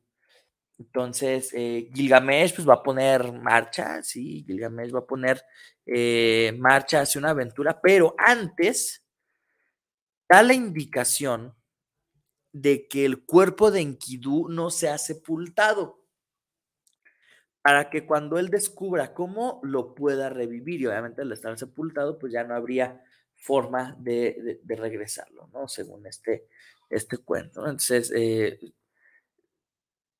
Enkidu muere, se queda postrado, ¿sí? Y, la gente comienza así como de, señor, este, pues está echando a perder, ¿no? O sea, eh, lo tiene que enterrar, eh, es un cuerpo en descomposición, es un cuerpo en intemperie, pues, se está echando a perder, ¿no? Entonces Gilgamesh decide ahora sí poner viaje eh, para encontrar el secreto de la inmortalidad, porque pues ellos sabían que esta inmortalidad es algo que necesitaban y solamente a través de ello iba a poder recuperar su amistad con, con Enkidu, ¿verdad? Eh, aquí tenemos un saludito. Josefina Gutiérrez, saludos para el programa del tornillo filosófico. Este tema de Gilgamesh es de la cultura egipcia, no es anterior, es de la cultura sumeria, como mil años antes de los egipcios, más o menos. Eduardo Fino, saludos desde la Capacha. ¡Ay, van los de la Capacha! Eduardo Fino, saludos desde la Capacha para el tornillo mayor en especial a Dorian donde ande. O sea, primero, el, especial es para el Dorian. Eh, ya uno pasa a segundo término, ¿verdad? Saludos en especial al Dorian donde ande. Saludos capachanos. Ah, mira, ya, ya nos, ya nos, ya nos pusieron como parte de, sí, de la capacha. Saludos a nuestros amigos de la capacha. Que nos digan a dónde nos invitan, Isra, a dónde nos invitan a la familia Guanatos a comer. Por ahí conozco unas tortas ahogadas buenísimas. Eh, no sé si tengan internet, pero por ahí también existen unas tortas ahogadas buenísimas. Así que si nos invitan ahí de la capacha, sí, ahí pues con todo gusto, o que ellos digan y transmitimos de manera especial hasta allá con nuestros hermanos capachanos. Dorian, por educación, responde el saludo de, de la capacha, ¿verdad? Eh, entonces, bueno, este, me regreso a, Enkidu, muere, se, está pudriendo, pero Gilgamesh decide irse a buscar eh, cuál es la solución de eso y se acuerda de una cosa. Gilgamesh se acuerda que en la antigüedad, sí, en la antigüedad hubo un diluvio universal, sí, y aquí es donde va a decir, ah, chinga, chinga, espérate lo del diluvio universal nosotros lo habíamos leído o escuchado en otra situación, ¿verdad? Sí, efectivamente, sí. Eh, esta visión del diluvio universal posiblemente lo, relacionemos nosotros por, nuestra influencia cultural con el, el pasaje bíblico de Noé. Y efectivamente en la cultura sumeria se hablaba de un diluvio universal en el cual pues los dioses habían casi, casi eliminado la humanidad, por lo que le, eh, le, le encargaron a uno de ellos el que pudiera hacer sobrevivir a diferentes especies y fue uno de los pocos sobrevivientes de la humanidad antigua a, este diluvio universal, ¿no? Y estamos hablando de Utnapishtim, Utanapishtim, Utanapishtim, Utanapishtim y su esposa fueron eh, de los pocos sobrevivientes a este diluvio universal.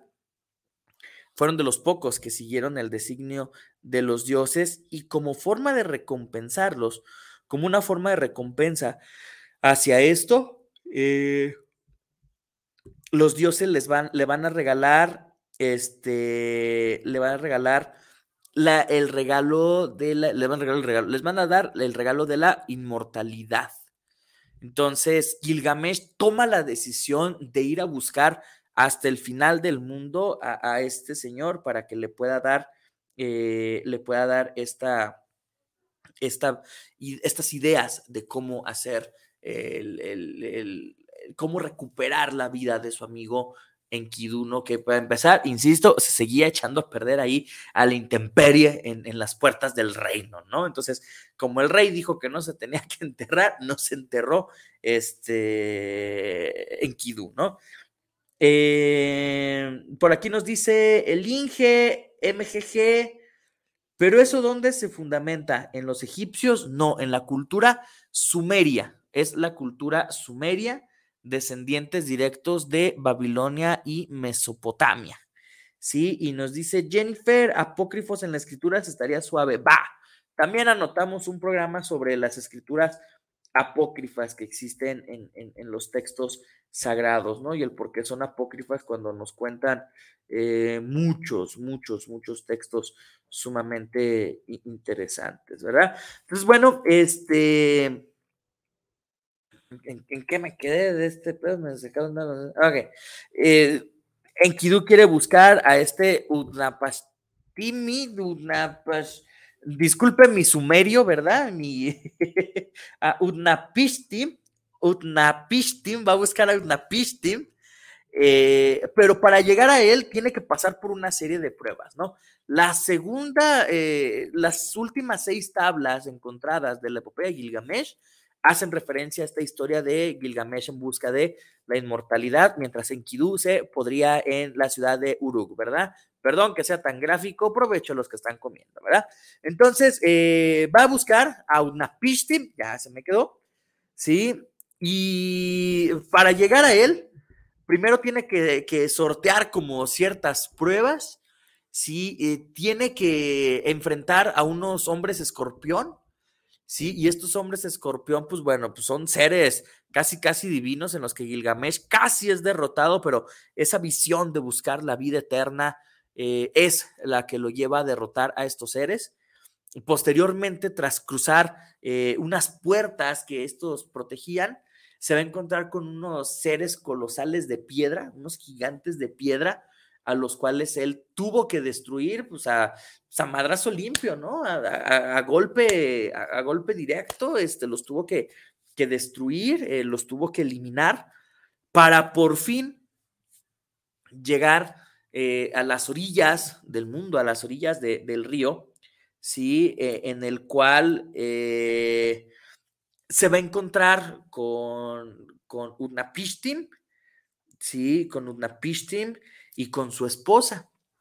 Entonces Gilgamesh llega y les cuenta lo que había pasado con su amigo Enkidu, lo que había pasado como pues por la, la mala onda de los dioses, ¿no? Que, que se, que llegan ahí a, a, castigarlos, sí, este, esa búsqueda de, de la inmortalidad que, que Gilgamesh quiere eh, quiere, eh, quiere, quiere, darle a su amigo como un regalo, ¿no? Y obviamente evitar ese miedo que le da el morir, porque si, si Enkidu murió con toda su fuerza, significa que Gilgamesh también puede morir, ¿no?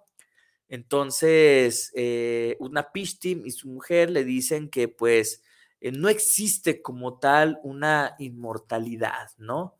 que hay una serie de pruebas que Gilgamesh puede hacer para ver si le dan los dioses el favor de, la inmortalidad, ¿no? Entonces, eh, le piden a Gilgamesh una acción sumamente sencilla para ellos, ¿no?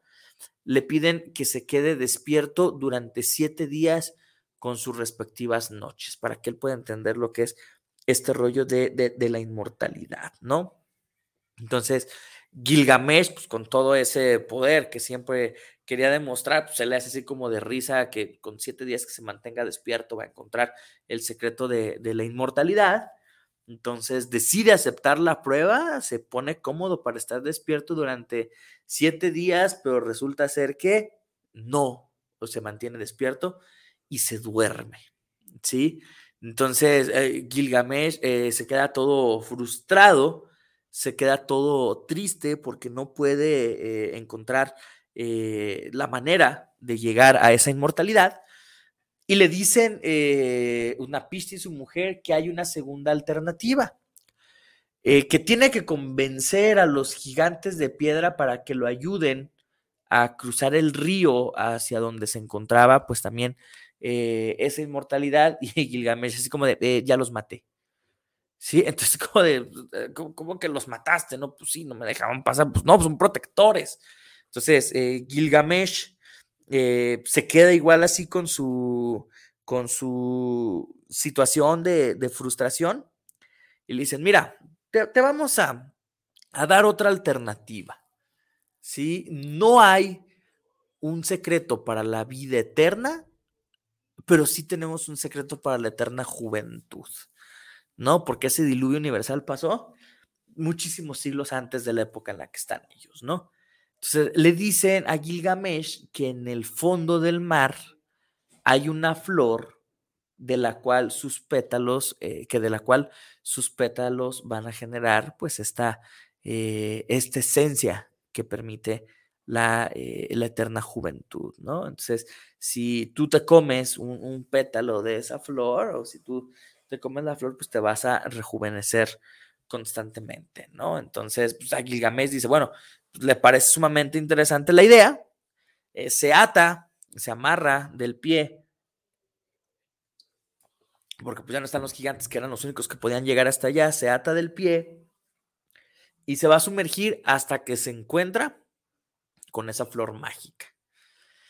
Entonces, eh, Gilgamesh, este, Gilgamesh va a, tomar la flor, ¿sí? Gilgamesh va a tomar la flor, eh, se la va a llevar a la superficie, todo feliz, todo contento, porque ya tenía una manera de generar esta vida eh, eterna, por lo menos no morir, sí, por lo menos no, eh, no morir de, viejo, sino estar constantemente rejuveneciéndose, pero decide pues así con esa presunción y con ese ego tan grande que tenía, decide este, dejar la flor a un lado, darse un baño y, arreglarse, ¿no? O sea, verse presentable.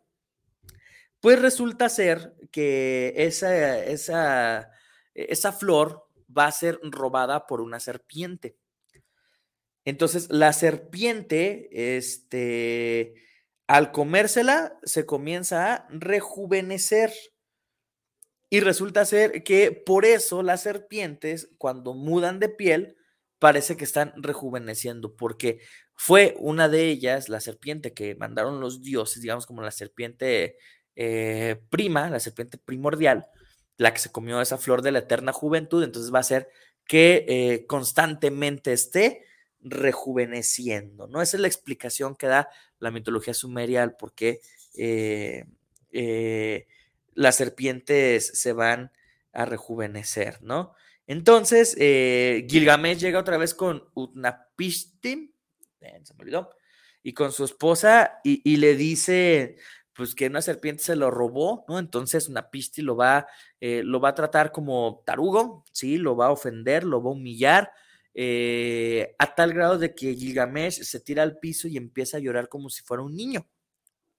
Entonces, eh, ese llanto porque se dio cuenta de que ya esa muerte era irreversible, que el destino de Enkidu ya estaba escrito, de que no existía ninguna forma en la cual pudiera regresarlo a la vida, ¿no? Entonces, con ese dolor, eh, con ese eh, sufrimiento, Gilgamesh se tira al piso a llorar como, como si fuera un niño, ¿no? Un niño completamente desconsolado. Eh, la esposa de Unapishtim va a sentir pues compasión de él, de verlo en esa situación, de verlo así triste, llorando, berreando, como, como jarrito de, de Tlaquepaque, diría el ingeniero McCormick, ¿verdad? Lo va a ver así con esa, eh, con esa, eh, con ese dolor emocional. Y, le va a pedir a su esposo, a una que pues le ayude, o sea, que, que le rompía el corazón ver a, ver a ese hombre sufriendo así, por un amigo, ¿no? Y que realmente lo único que quería era rescatar a su amigo, no pensaba ni quería nada eh, para él en lo, personal, ¿no? Entonces, eh, una Pisti eh, acepta, ¿sí? y abre un hueco en la tierra, abre un agujero en la tierra, ¿no? Y le dice a Gilgamesh que por ese agujero puede bajar al inframundo y observar cómo es eh, la vida de Enkidu y que con eso él decida si, si se lo quiere llevar o lo quiere eh, dejar ahí en el inframundo, ¿no? Pero antes, antes hay un par de saluditos, ¿verdad?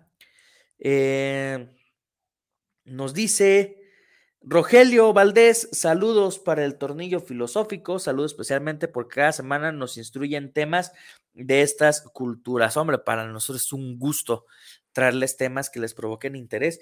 Y pues ahí tienen para buscar en, en el fin de semana, pues ahí está la epopeya de Gilgamesh, ¿no? Por ahí hay un video buenísimo de Destripando la historia, sigan estos muchachos, yo los admiro muchísimo, donde narran en una canción la historia de Gilgamesh. Y hay varios años ya en producción, tienen en producción varios años una película argentina, una película animada que nos va a narrar la epopeya de Gilgamesh, que a los pocos avances que nos han mostrado eh, se ve que va a estar buenísima, pero obviamente nada se compara pues a leer el librito, ¿no? A tener el material bibliográfico. Así que ahí está Rogelio Valdés, pues adéntrense en esta parte de la cultura y si te interesó eh, ahora esta línea del mundo antiguo, egipcios, eh, sumerios y demás, pues denle, hay mucho, mucho que encontrar, ¿no? Pero bueno, eh, gracias por el comentario. Jorge Luis Martín, saludos para el programa de la CDMX para el torneo mayor. Ojalá pronto tenga el tema de los mayas, los mexicas son temas que te meten a la historia. Pues sí, también vamos a traer algo relacionado a esta idea de la muerte de los, de los mayas, de, los mexicas, ¿no? Y de otras culturas eh, prehispánicas aquí en Latinoamérica, ¿no? van dos veces que hablamos de mitología prehispánica, pero nos hemos centrado en México, sin los mexicas, los mayas como tal, pero creo que también estaría padre hablar de las otras culturas prehispánicas que están como los incas en Perú, ¿no? Por poner un ejemplo. Entonces, eh, si hay alguien de Perú, pues díganos si les interesaría que habláramos eh, de las perspectivas filosóficas de las culturas prehispánicas allá en, en Perú y en otros lugares, ¿verdad? Así que saludos a Jorge Luis Martín. Cristina Valadez, saludos por el programa desde Zapopan. O sea, las películas de la momia son de esa época. No, son mil años después de esto. Esto es mil años más antiguo que eh, la civilización egipcia, ¿no? O sea, estamos hablando de las primeras culturas y civilizaciones de la humanidad, ¿no? Em, si vieron la película de los Eternos, alerta de spoilers, es más o menos por la época en la que se encuentran en Babilonia. Aparte, uno de los eternos pues, es Gilgamesh, según la mitología de Marvel. ¿no? Entonces, pues, por ahí está el dato. Pero todo esto es mil años antes de la cultura eh, egipcia y del florecimiento de la cultura egipcia. Dorian, ya se había tardado Dorian, eh, que anda ahí, ya se había tardado ahí. Dice, según el investigador griego Ioannis Cordatos, amos, que hablaste el nombre, la Odisea de Homero ha sido influida por el poema de Gilgamesh, tanto en la forma, tanto en lo formal, porque sostiene que existe algún número de versos paralelos, como en temas y episodios. Sí hay muchos paralelismos.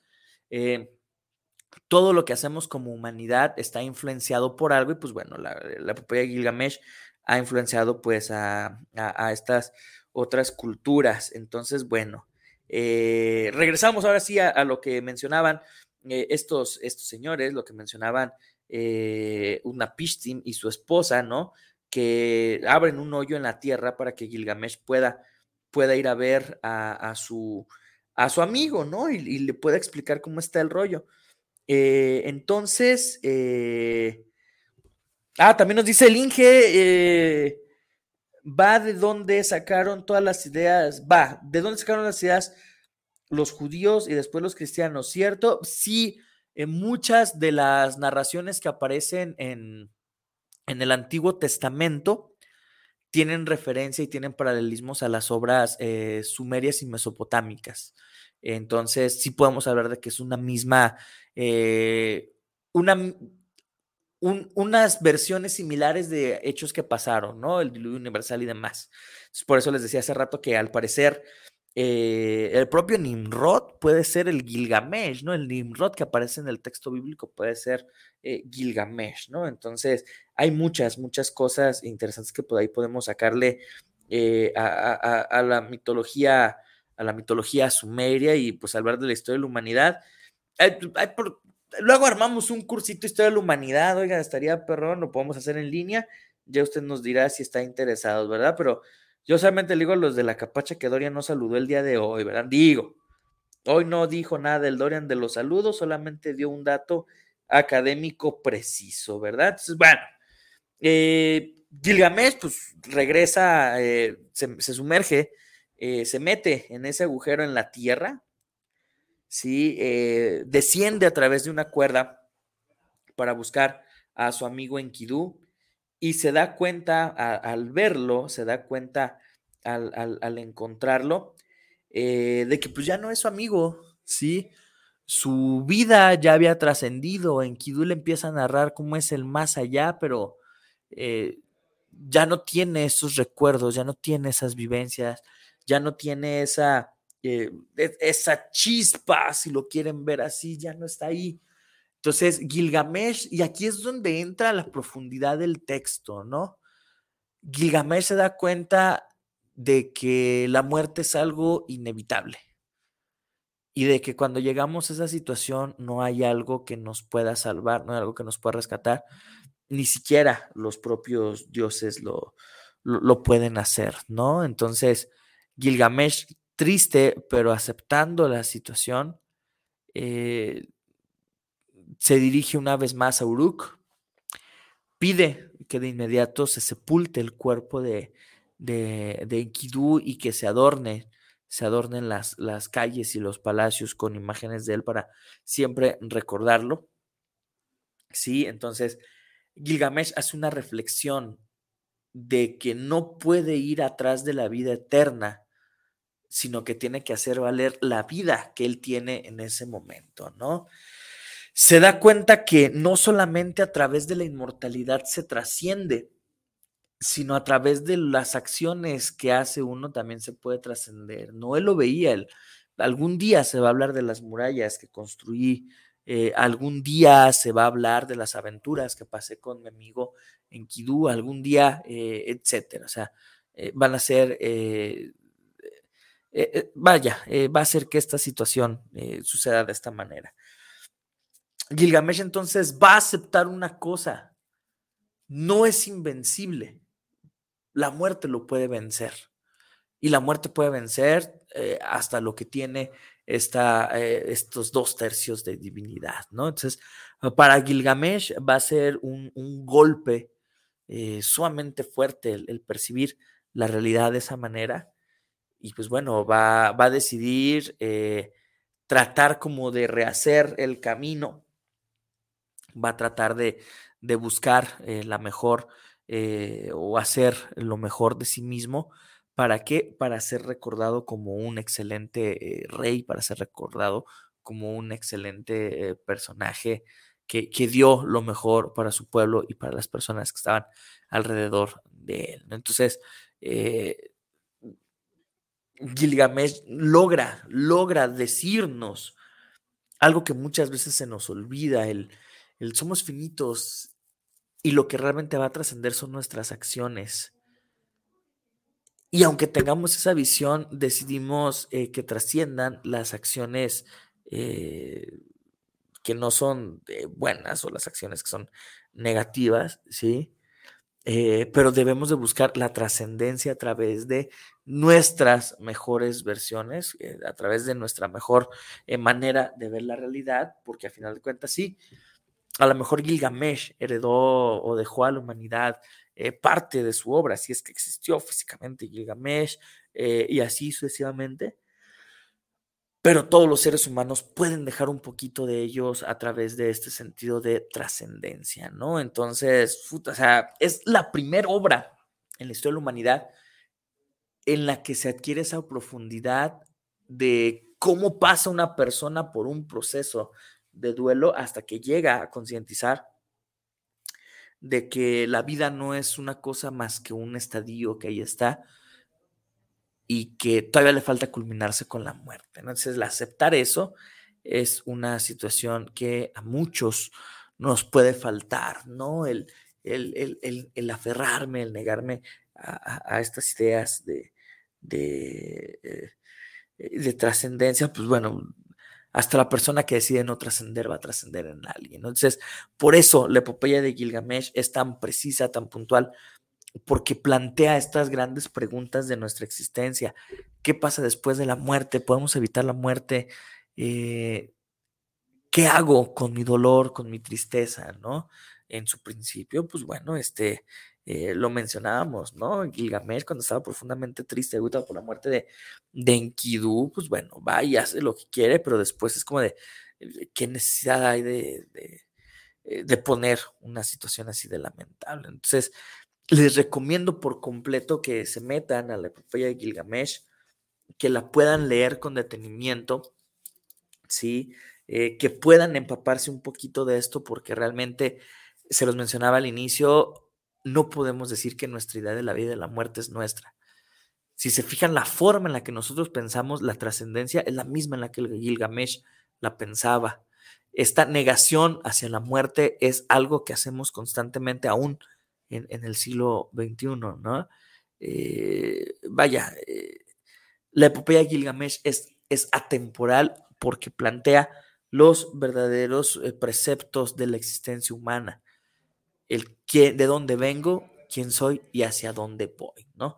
Entonces, bueno, ese es el, Gilgamesh en resumido y ese es Gilgamesh visto como una situación en la cual podemos identificar el por qué hemos construido una idea de la vida y de la muerte que a pesar de que pasan siglos, miles de años y a pesar de que eh, las culturas van cambiando, van mutando, se van juntando, esta idea del, saber que nuestra trascendencia se hace a través de la muerte, pues es algo que nos ha marcado desde ese entonces, ¿verdad? Eh, por ahí nos dice el Inge que será que el Pentateuco lo escribió Moisés y este educado por los egipcios y esos por los sumerios, así me hace clic.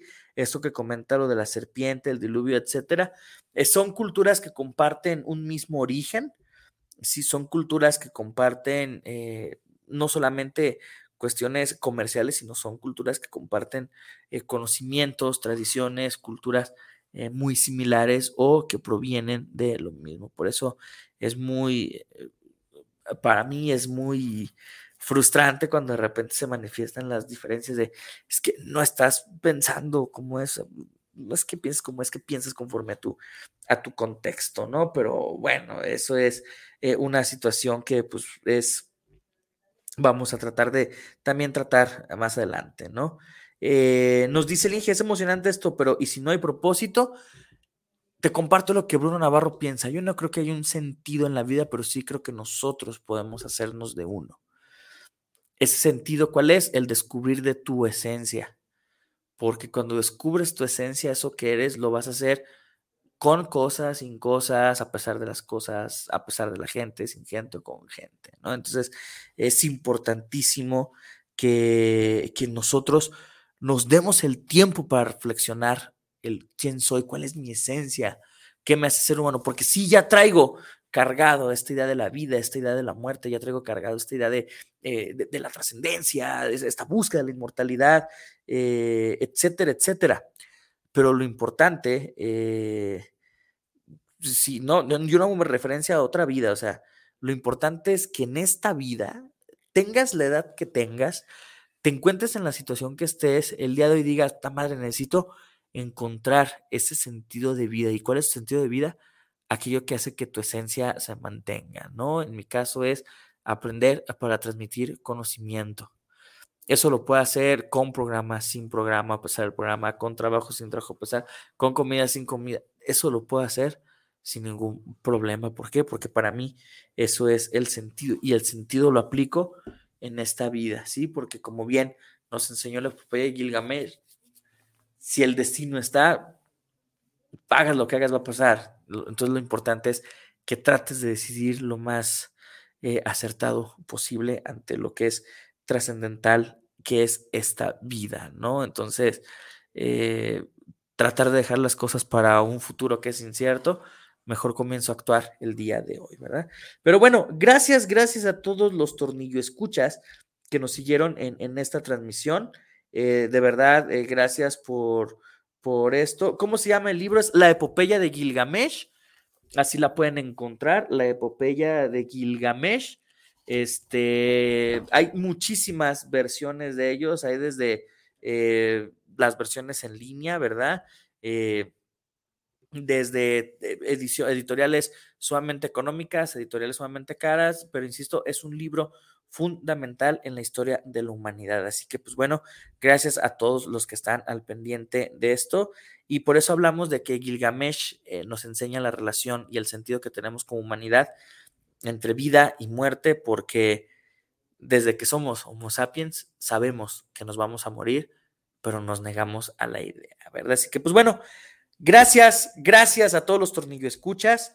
Gracias, síganos en redes sociales, síganos en todas las redes sociales, compartan esto con las personas que creen que, les pueda interesar esta situación. Gracias a Guanatos FM eh, por el espacio que nos brinda, por mantenernos al aire y sobre todo gracias a usted que nos favorece con su atención. Eh, la próxima semana estaremos aquí de 3 a 5 con un tema igualmente de interesante, ¿verdad? Y pues bueno, no se olvide que esto fue su programa El Tornillo Filosófico, donde lo que nos sobran son, Son tornillos. tornillos. Gracias y hasta la próxima. Bye.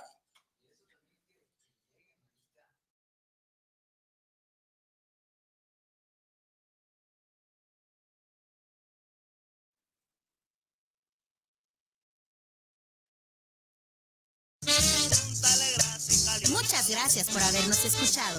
Si el tornillo fue de tu medida, esperemos que lo hayas disfrutado. Si no fue así, no te preocupes. La próxima semana tendremos más de tu programa, El Tornillo Filosófico, donde lo que nos sobran ¡Son tornillos! Hasta la próxima.